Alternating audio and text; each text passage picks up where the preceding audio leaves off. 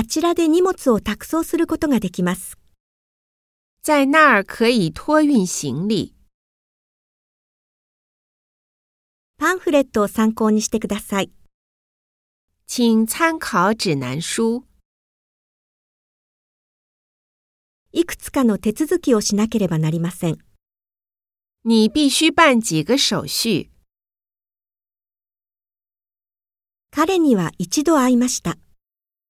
跟他见了一次面。時間を守ることは最も基本的なことです。遵守时间是最基本的事情。皆さんよく考えてください。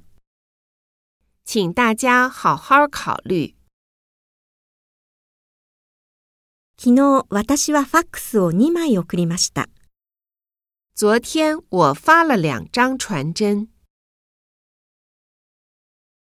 ただ事故が起きるのだけが心配です。就怕发生意外。